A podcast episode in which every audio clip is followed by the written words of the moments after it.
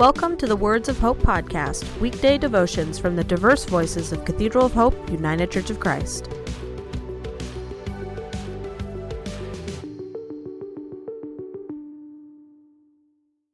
The devotion for today, Friday, May 22nd, was written by Hardy Haberman and is narrated by Ty Good. Today's scripture and words of inspiration come from Romans 12, verses 9 through 16. Let love be genuine. Hate what is evil. Hold fast to what is good. Love one another with mutual affection. Outdo one another in showing honor. Do not lag in zeal. Be ardent in spirit.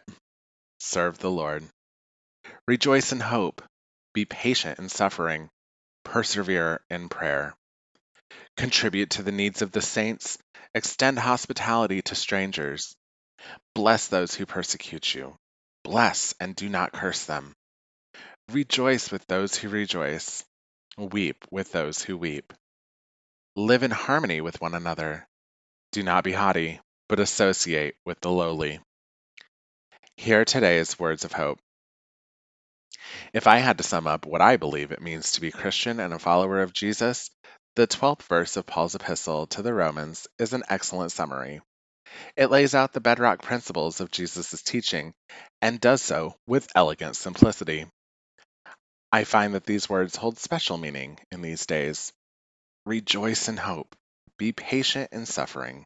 Persevere in prayer. All great advice for these uncertain times when I wonder if life will ever return to what it was before the epidemic.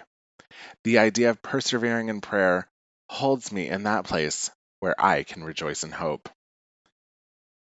That rejoicing can happen when we are together or when we are apart.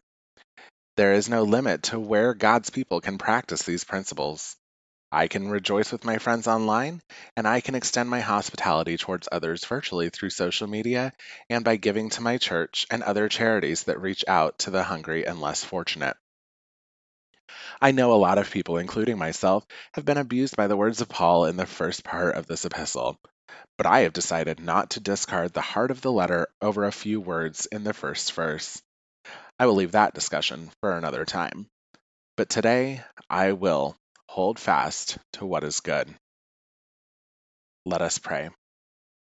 God of many names, may I always remember to persevere in prayer in trying times, that I might continue to rejoice in the hope with which you fill my heart. Amen.